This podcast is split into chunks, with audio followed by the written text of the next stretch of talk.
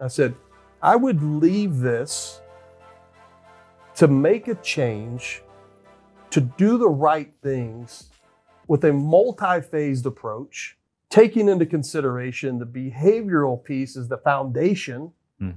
which is what we do, did at the Secret Service, building in layers of protection,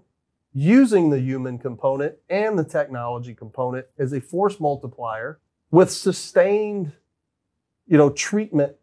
for an individual who wants to hurt themselves or someone else and he said man you would really leave and i said yes i would because i think that what we're doing here is a great cause but i think that protecting america's children it is, is even a greater cause because they are the future of America, not the guy that's sitting in the Oval Office right now. It's the staff that has sacrificed their lives to educate America's kids that we always forget about, and they're always the ones that are left behind.